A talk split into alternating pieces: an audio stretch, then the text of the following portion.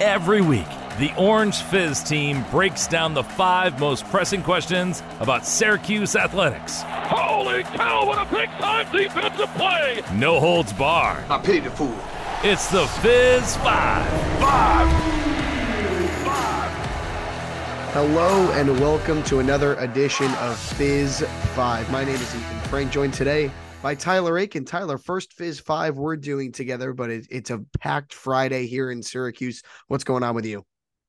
I mean, I'm just excited with how much is going on the hill today. You've got preparation for the football game tomorrow, a ranked soccer matchup, which I know we'll talk about. We've got the uh, field hockey team playing today, which was just featured on Sports Center Top 10 a few days ago. It's an exciting time to be in Syracuse. It's an exciting time to be an, uh, an SU fan. That is certainly for sure with all the amount of things that are going on. Uh, let's start. You mentioned football. That's topic number one. Number one. Syracuse taking on Western Michigan on Saturday, 3:30 kickoff in the JMA Wireless Dome. Of course, we'll always have your full coverage on Twitter at Orange Fizz with our Twitter spaces after the game, our post-game recaps on the orangefizz.com. Tyler, after watching the Colgate game, you were there um, reporting for us in the dome. What was the Colgate game like, and how does that translate to Western Michigan coming up tomorrow? Look, there are a few good takeaways. There are also there's just you can't really take too much away from a game against an FCS team. The biggest aspect of the win over Colgate is you see that there's some depth at positions that maybe some people were worried about. The big question in the offseason, it felt like, was who's going to be helping Oronde Gadsden out? And Damian, Al- Damian Alford just had what I like to call his first normal touchdown of his college career. He had four career touchdowns entering the Colgate game. All of them were over 45 yards. So he's just a big play guy. That's a good stat. I hadn't heard that stat before. That's a good number right there. But now with a 13 yard touchdown, it's like, oh, look, he can make a normal touchdown play too. So Alford could be great. Isaiah Jones had two touchdown receptions. And last year he was a starter before his big injury. So you have a reliable pass catcher there. So in general, it just seems like there's more receivers other than just Gadsden.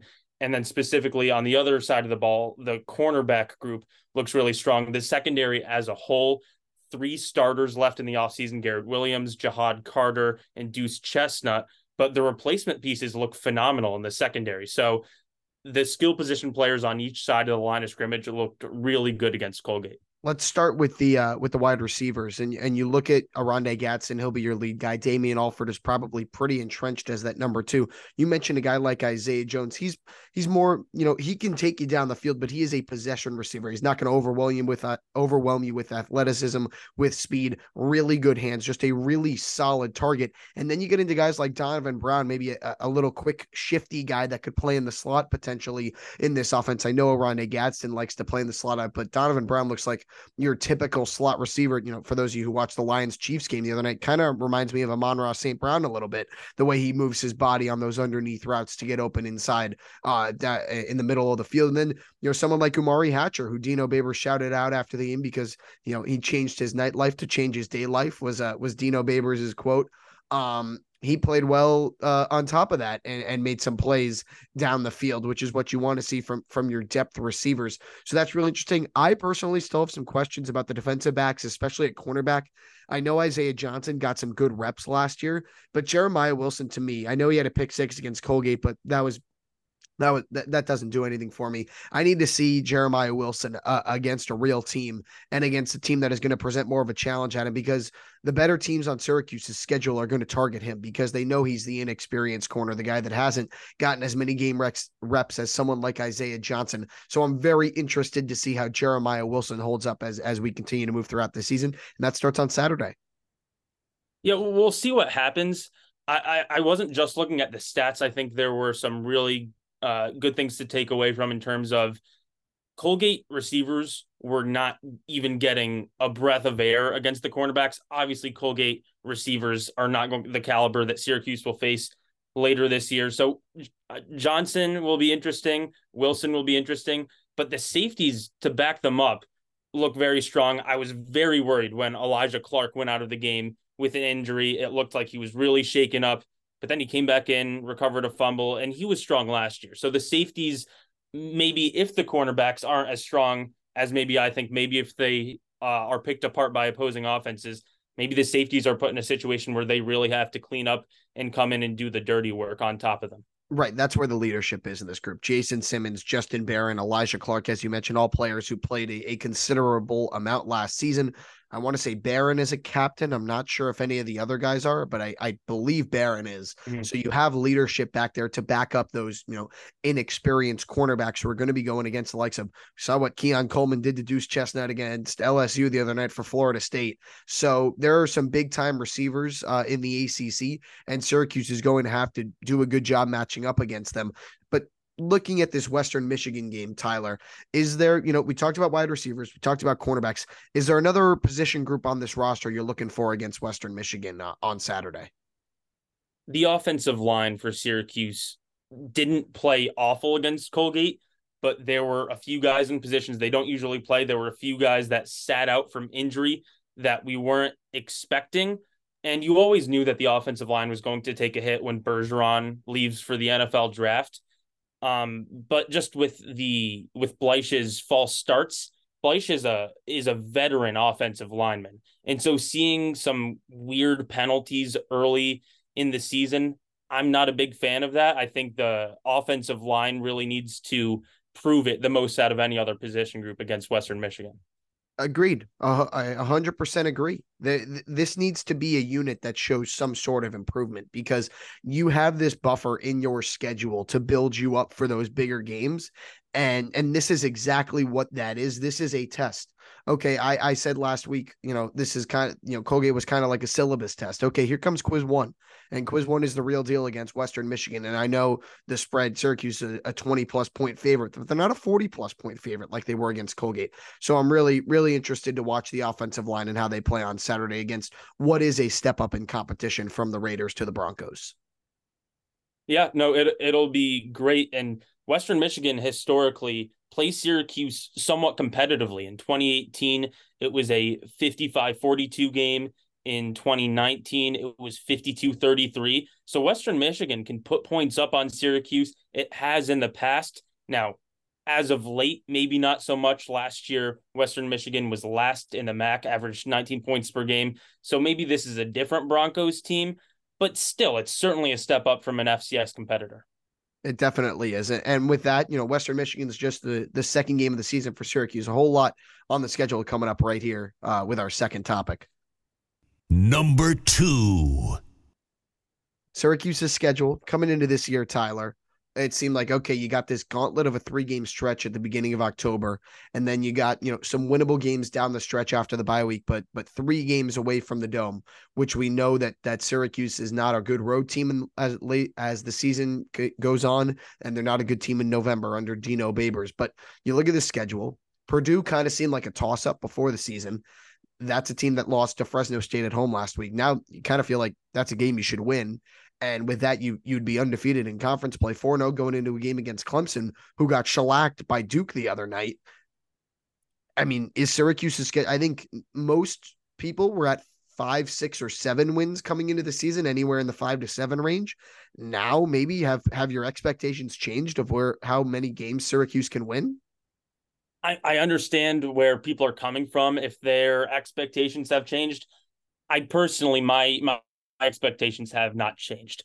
I think if you're looking at this schedule coming into the season, there are a lot of things that have not changed with Syracuse's opponents. You were always going to be going on the road to Purdue, and Purdue was always going to have a new coaching staff. I understand maybe the Fresno State means that they're more beatable, but from my perspective, that's a game that you should mark down as a key game that Syracuse should be winning, anyways, with the new coaching staff in Purdue, with how not so great they looked towards the end of last season, with losing Aidan O'Connell at quarterback. That hasn't changed.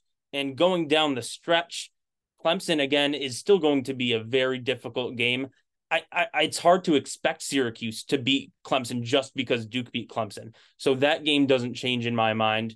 The only thing here that I'm seeing in terms of maybe expectations are shifting a little bit is that Syracuse won't have a screw up game against a bad team. So against a Boston College late in the season or a Georgia Tech late in the season, Syracuse should be winning those handily. But when it comes to is Syracuse's ceiling any higher, I didn't see anything in week one to change my opinion on that. Okay. I, I think that's a really interesting take. For me right now, I'd say I'd have five games penciled in as wins at this Okay. point. If you if you're taking Purdue as a win. So that's your four non-conference games in Boston College. You mentioned Georgia Tech. I think Georgia Tech's kind of sneaky underrated. Like this could be a, a pesky team come the end of the season with a new coach and, and a whole new culture going on down in Atlanta. I, I, I could see Wake Forest being a winnable game, uh, your last game of the season at home, but like playing at Virginia Tech in a night game on a Thursday, like that is tough. Playing Pittsburgh, I understand it's at Yankee Stadium. You'll have support there. That's not like playing at home. Um, so I, I it, who's to say on that one? Those two, both those two games, and then Wake Forest is a good program. Dave Clawson is a really good coach, man. And I, I can't sit here and say I think that's going to be a win. Boston College, I, I think you know, uh, Friday night the dome will be rocking in early November. I think that that's pretty safe to say that Syracuse will win that game. So I'd say I'm leaning ha- them having at least five wins. Will they get that sixth win? I would think so because I, have a hard, I have a really hard time believing they'll go only one and four in that last five game stretch. But just like you said, I don't think the expectations and the ceiling has changed. Or I don't think the expectations have changed, but I do think the ceiling is a little bit higher after week one. Now it shows that I think Clemson showed that they're definitely more beatable than maybe we thought coming into the season. Um, and Syracuse is a team that has always played Clemson pretty tight, especially the last two seasons. So can they do it again in front of a home crowd? Uh, yeah, I definitely think they could. Will they? I don't know. We're gonna find out. Clemson is definitely more talented than Syracuse is, but that's not everything, as we saw against Duke. Yeah, my my prediction was six and six. I think my prediction will probably remain at six and six. Uh, my point, my whole point is like I think the Purdue game, the Boston College game, the Army game, I think those might have solidified a little bit more in my mind. But beating Colgate sixty five nothing doesn't really change my perspective on like the UNC game or the Florida State game. I'm even more convinced that's going to be a Seminoles win now after seeing how they beat down LSU. So uh, we'll see. Maybe the, the Clemson one, I, I I'm very intrigued about. You're absolutely right with that. It, it's just unfortunate for for Syracuse to maybe get such high expectations after beating up on a Colgate. Maybe it's a little bit unfair, but also I'm not too worried about being unfair to Dino Babers. He's been here for seven years. He understands the expectations for himself every single year. So I'm not feeling bad too badly, but just because he beat Colgate doesn't mean you should be expected to beat Clemson. No, and I don't think it's about Colgate. I think it's more about what Syracuse's opponents looked like, not more about what Syracuse looked like. And, and that's that's kind of where I'm coming from. Is that I think before the season, maybe most people thought that Purdue was going to be a win. I'm still skeptical about going and playing at a Big Ten team on a Saturday night on national television. Like that is still very scary to me and why I would say I'm leaning Syracuse could win that is going to win that game, but I wouldn't say I'm fully confident like I am that they're going to beat Boston College or like they're going to beat Army. Uh, I would say I'm much more confident in them to to to beat Purdue, but I, am not chalking that up as any sort of cer- certainty.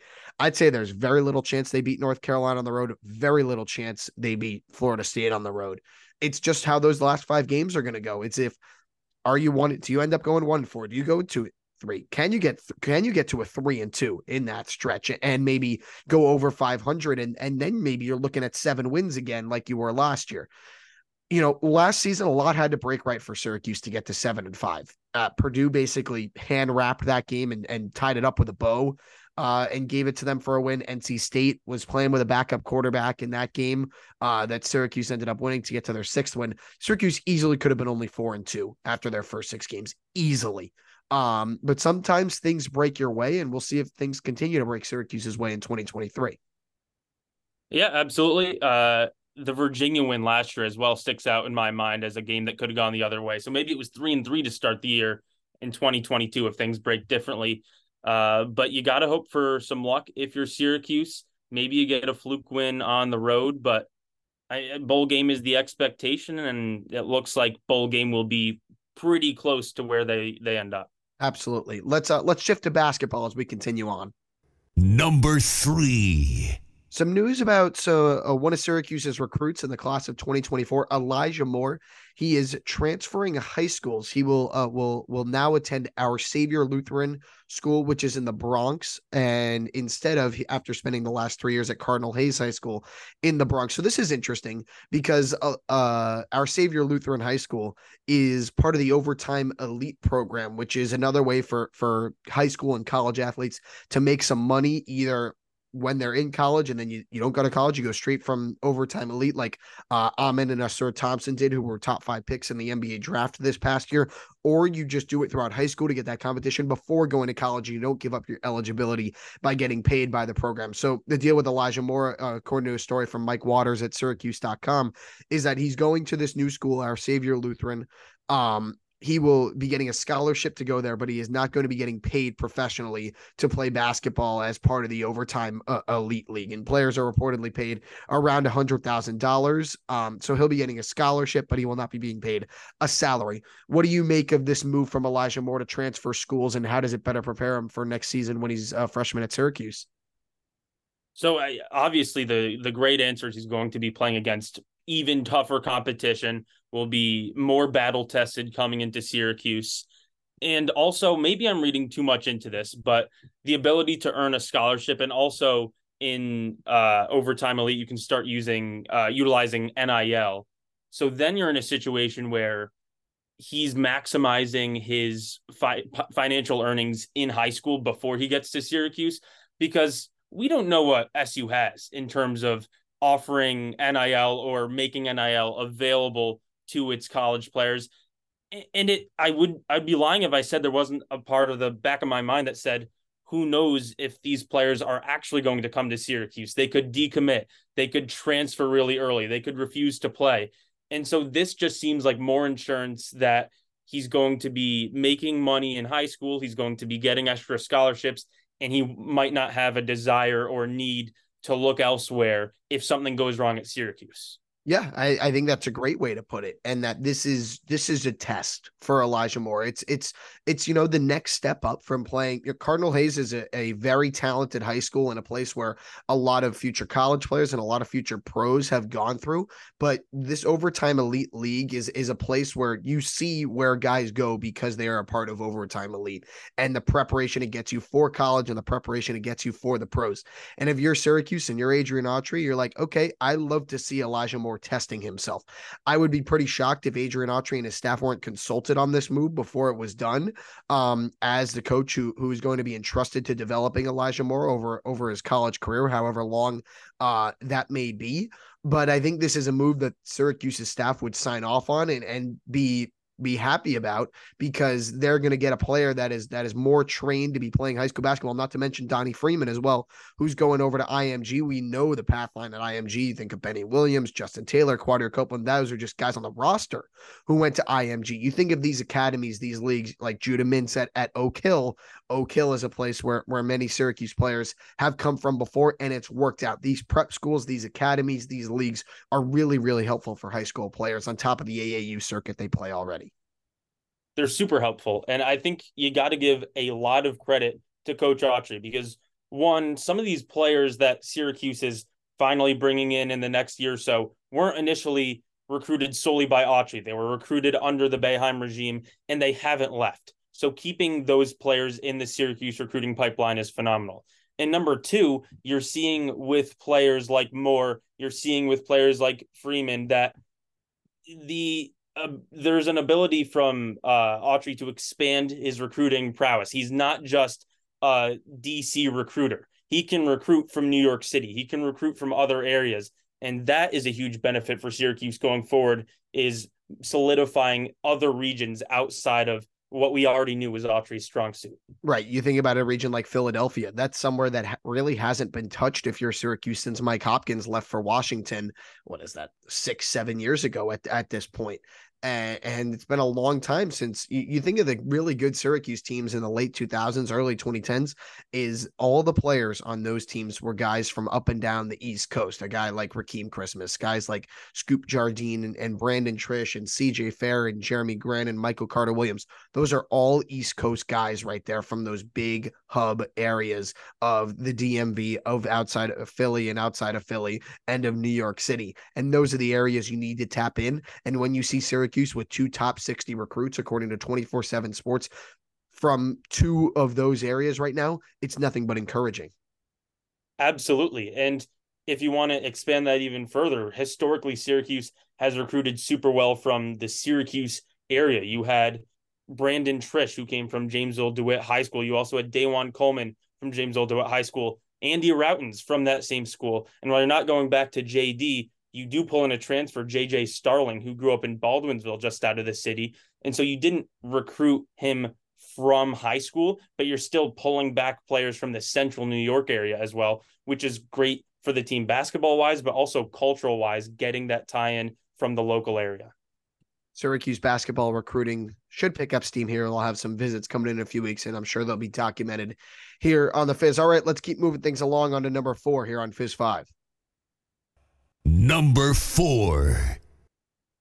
Syracuse men's soccer still has not been beaten uh, so far this season in 2023 as they look to defend their national championship 3 0 1 after a draw at Penn State last Friday, a 1 0 win over U Albany on Monday at SU Soccer Stadium, and then a top 10 matchup tonight. Number four, Syracuse, number seven, Louisville at 8 p.m. tonight on the ACC network. You can watch that, uh, uh, is where you can watch that matchup what uh what, are your takes on on Ian McIntyre's squad, Tyler, uh here in 2023 after a national championship in 2022? It just seems like there was some disrespect for Syracuse coming into this season with all the transfers and people were just waiting for an excuse to move Syracuse down in the rankings. It seems like a team that is undefeated should probably keep the top spot until it loses. But no, Syracuse draws be, mainly because of a red card against Penn State and then looks mediocre in a win over Albany. And all of a sudden, the Orange moved down from one to four. Um, but there's a lot of talent with this Syracuse team, and they brought a lot of talent in. So it's a little concerning to see the the ranking drop so early, but the defense has looked phenomenal for Syracuse so far. Allowed one goal through the previous four games, and it came playing down a man to Penn State. So that's not overly concerning. I think the defense has looked great. Plus, you're getting your starting goalie back tonight against Louisville. Yeah, you, this is what's. I mean, that red card against Penn State was absurd. Uh, it, it was a and then you still end up managing a draw after that. Ian McIntyre, this guy deserves so much freaking credit for for what he's doing with this program and how you mentioned the transfers and just the player development that goes on with this team. Uh, they deserve all the love they get because there is not a harder working man on campus than Ian McIntyre. He does an interview mid match every single game like, like he doesn't have to do that. What other coach would do that? Would they put a headset on Dino Babers and have him talk for 90 seconds in the middle of a game? Absolutely not. They would not. But Ian McIntyre, he's so personable. He's so good with the media. He's so good with the fans, so appreciative. He's kind of like Sean Tucker light on Twitter with his tweets after every single game. I, I'm going to need to pull one up and read it aloud because this is a special coach and I'm sure he's had opportunities to move elsewhere, to move back to to his uh his home country of England, but he's been here for decades now, and, and he loves it uh more than anyone else. Like he he here he quote tweeted the uh the tweet from the official Syracuse men's soccer account uh with the news of the game on Friday. He said this will be a lot of fun as we kick off our ACC schedule against a terrific Louisville team. Looking forward to seeing everyone at 8 p.m. Our wonderful uh, Syracuse men's soccer fans are making the SU Soccer Stadium a very special place to watch and play a game. I mean, like this guy is just awesome. He gets it, and that's what matters to me.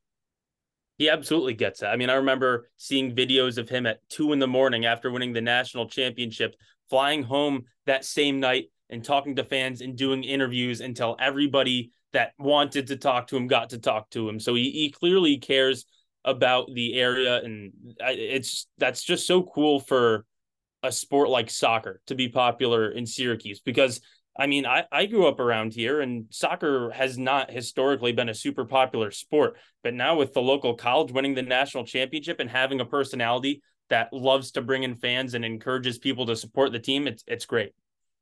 It's awesome. The Orange and Louisville, number four versus number seven, a top 10 ACC matchup. The Orange have more top 10 matchups coming up on their schedule play at number nine, Wake Forest. That is a week from Saturday. Number 10, Duke, uh, in a couple weeks as well. ACC, not an easy conference when it, when it comes to soccer, and we'll see how the Orange are able to progress through this season. All right, one more here to hit on Fizz 5. Number five predictions and keys to tomorrow's Syracuse football game against Western Michigan. Let me pull up the official line right now. I know we have our predictions out on theorangefizz.com. So, Tyler, I'll turn it over to you. What, what are you looking for tomorrow? The biggest thing I'm looking for tomorrow is continuing to feed the ball to Oronde Gadsden to get a better idea of how healthy he is. Because in week one against Colgate, there were several times where he caught the ball and hit the floor immediately. It looked like he was trying to avoid tackles, avoid contact. He was limping at times. There was some talk that he was seen in a boot before last week's game. And then the story kind of fizzled out. No communication from Dino Babers on what his injury is. And Oronde Gadsden is the key to wins throughout the season for Syracuse. So if he comes up into this Western Michigan game and still doesn't look healthy, that's a very big concern for me. And that's the key to the game. I, am abs- I would absolutely be concerned about as well. I'm trying to find my official score prediction. Uh, I said Syracuse 38, Western Michigan 14. So that'd be a 24 point win for the Orange, and the Orange are currently favored by by 24 and a half points. So kind of you know straddling that line right now. But this is a Western Michigan team. You mentioned it earlier that they're in kind of a rebuild, and and now under Lance Taylor, we'll see what what he can get out of this group. The former I want to say offensive coordinator at at Louisville mm-hmm. uh, is Lance Taylor. How is he going to galvanize this group to be able to go into the domain raucous atmosphere, which he admitted was intimidating for Louisville in week one last season? How is he going to have the Broncos ready to play against the Orange? I think they'll be ready to play. I just, Syracuse is too talented. Another thing I'm watching, how much are these guys going to play? Is Syracuse going, are Syracuse's starters going to get into the fourth quarter this week? Uh, against Colgate, it was it was halftime, maybe one drive into the third quarter, and then they were out uh, for the most part how many quarters is Syracuse's starters going to play? Is it going to be three quarters? Is it going to be into the fourth quarter? Is it going to be the same as last week where it's only about a half? If I'm Dino Babers, I kind of want my guys to play three quarters so that their stamina keeps building up. Or eh, you don't want this game to be close, but you want your guys to be ready to face Purdue next week. So it's kind of a, a difficult balance of, of how much is Syracuse going to play. I I think you know, anywhere in that 24 to 27 point range is, is a good score prediction because this is not the Western Michigan Syracuse faced in 2018 and 2019. Not a team that's that's performing well in the MAC, like you mentioned, Tyler. I know there's not a bigger fan of MACtion than you, but but this is not the same Broncos team. And Syracuse should win this game handily. How much are the starters going to play? I'm interested to watch and find out the, the starters question is interesting. Babers has been asked that about the Western Michigan game, about the Colgate game, and he's very clear that he doesn't ha- go into the game with a set time. He doesn't say halftime or the third quarter. It seems as though when he feels the game is out of hand for the other team, that's when he starts to pull the starters. However, if the game is out of hand at halftime, I'm with you on this. Syracuse should continue playing its starters throughout the third quarter, ideally, because then the next week you go on the road to a Purdue team where you're not going to be pulling your starters the entire game. So ideally three quarters you get out of the starting unit. Um, but when Babers wants them out, he'll take them out uh, unless something crazy happens. Uh, Garrett Shrader after the Colgate game said that he had to basically beg the coaching staff to let him play the first drive of the third quarter because he wanted to correct the interception that happened right before halftime. So other than a situation like that where a player really wants to play, if Babers says the game is out of hand, it looks like he's shown they'll he'll take the starters out. What uh who okay, before we before we wrap things up, one player tomorrow who you think is gonna have a major impact that might not be on people's radar. Uh, I, I think Ike Daniels will still get a little bit of run tomorrow. Obviously, when you start playing Power Five opponents, it's going to be the LeQuint show.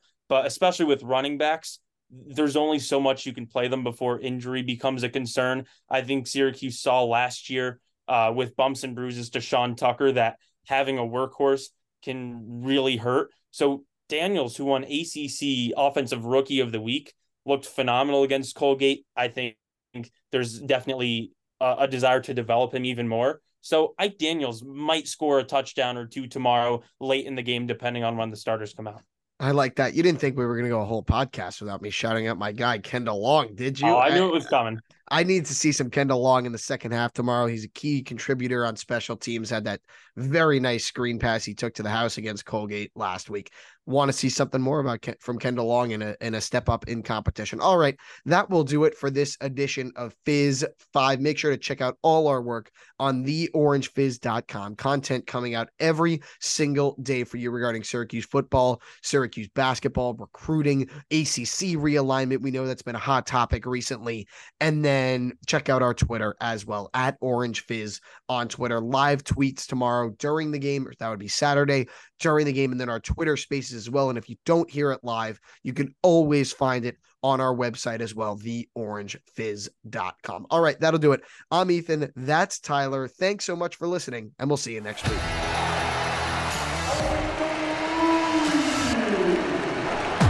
And that's your Fizz 5. Listen next week. Subscribe, rate, and review. This has been an Orange Fizz production.